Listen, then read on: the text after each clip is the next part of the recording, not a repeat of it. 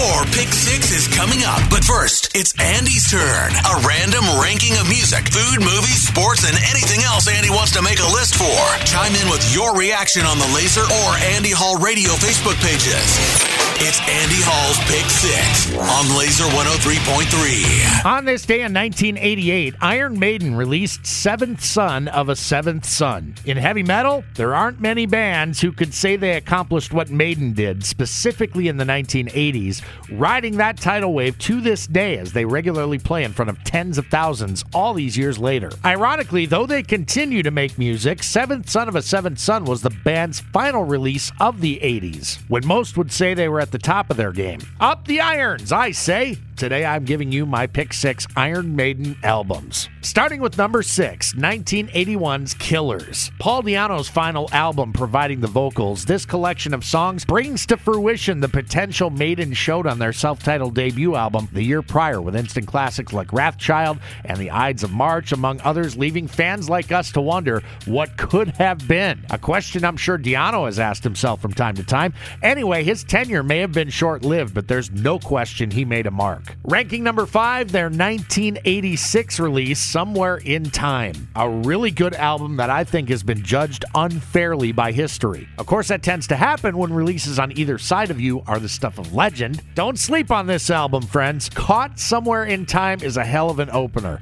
Wasted Years is one of the band's greatest singles of all time. Sea of Madness, Stranger in a Strange Land. Do yourself a favor. Go back and re listen to this album and do it soon. You'll thank me. In at number four, 1983's Piece of Mind. Okay, here's where we're entering the cream of the crop. Any of the top four on this list should be considered must haves for any heavy metal fan. With this one, where to begin? I mean, I could literally go up and down the track listing. There are no duds, nothing subpar. Everything top to bottom is virtually flawless. The Trooper, Flight of Icarus, Revelations. You may as well ignore the rankings and just consider all of these top four equal number ones. But we'll keep this charade going for the sake of continuity. Coming in at number three, the aforementioned Seventh Son of a Seventh Son. This 1988 release has literal claws and fangs. Considering where hard rock had been in recent times around its drop date, it's incredible to think this heritage act could still hang with the new crop GNR, Motley Crue, Metallica. Maiden was still easily the bigger draw night in and night out. And though their album output of the 80s would end here, their creative juices never stopped flowing, despite a sea change in music that was still to come. And yet, they persisted.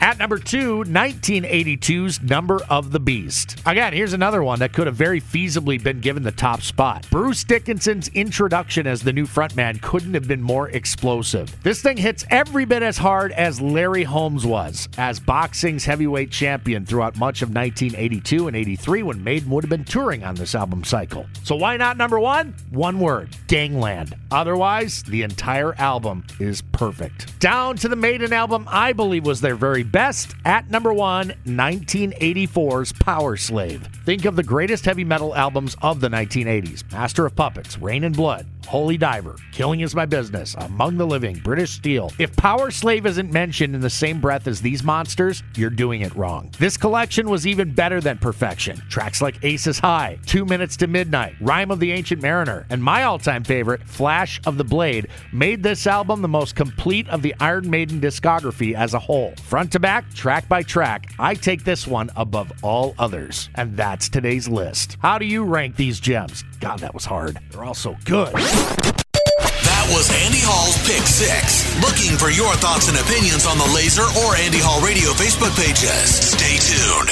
Your Pick Six is coming at the top of the hour on Laser 103.3.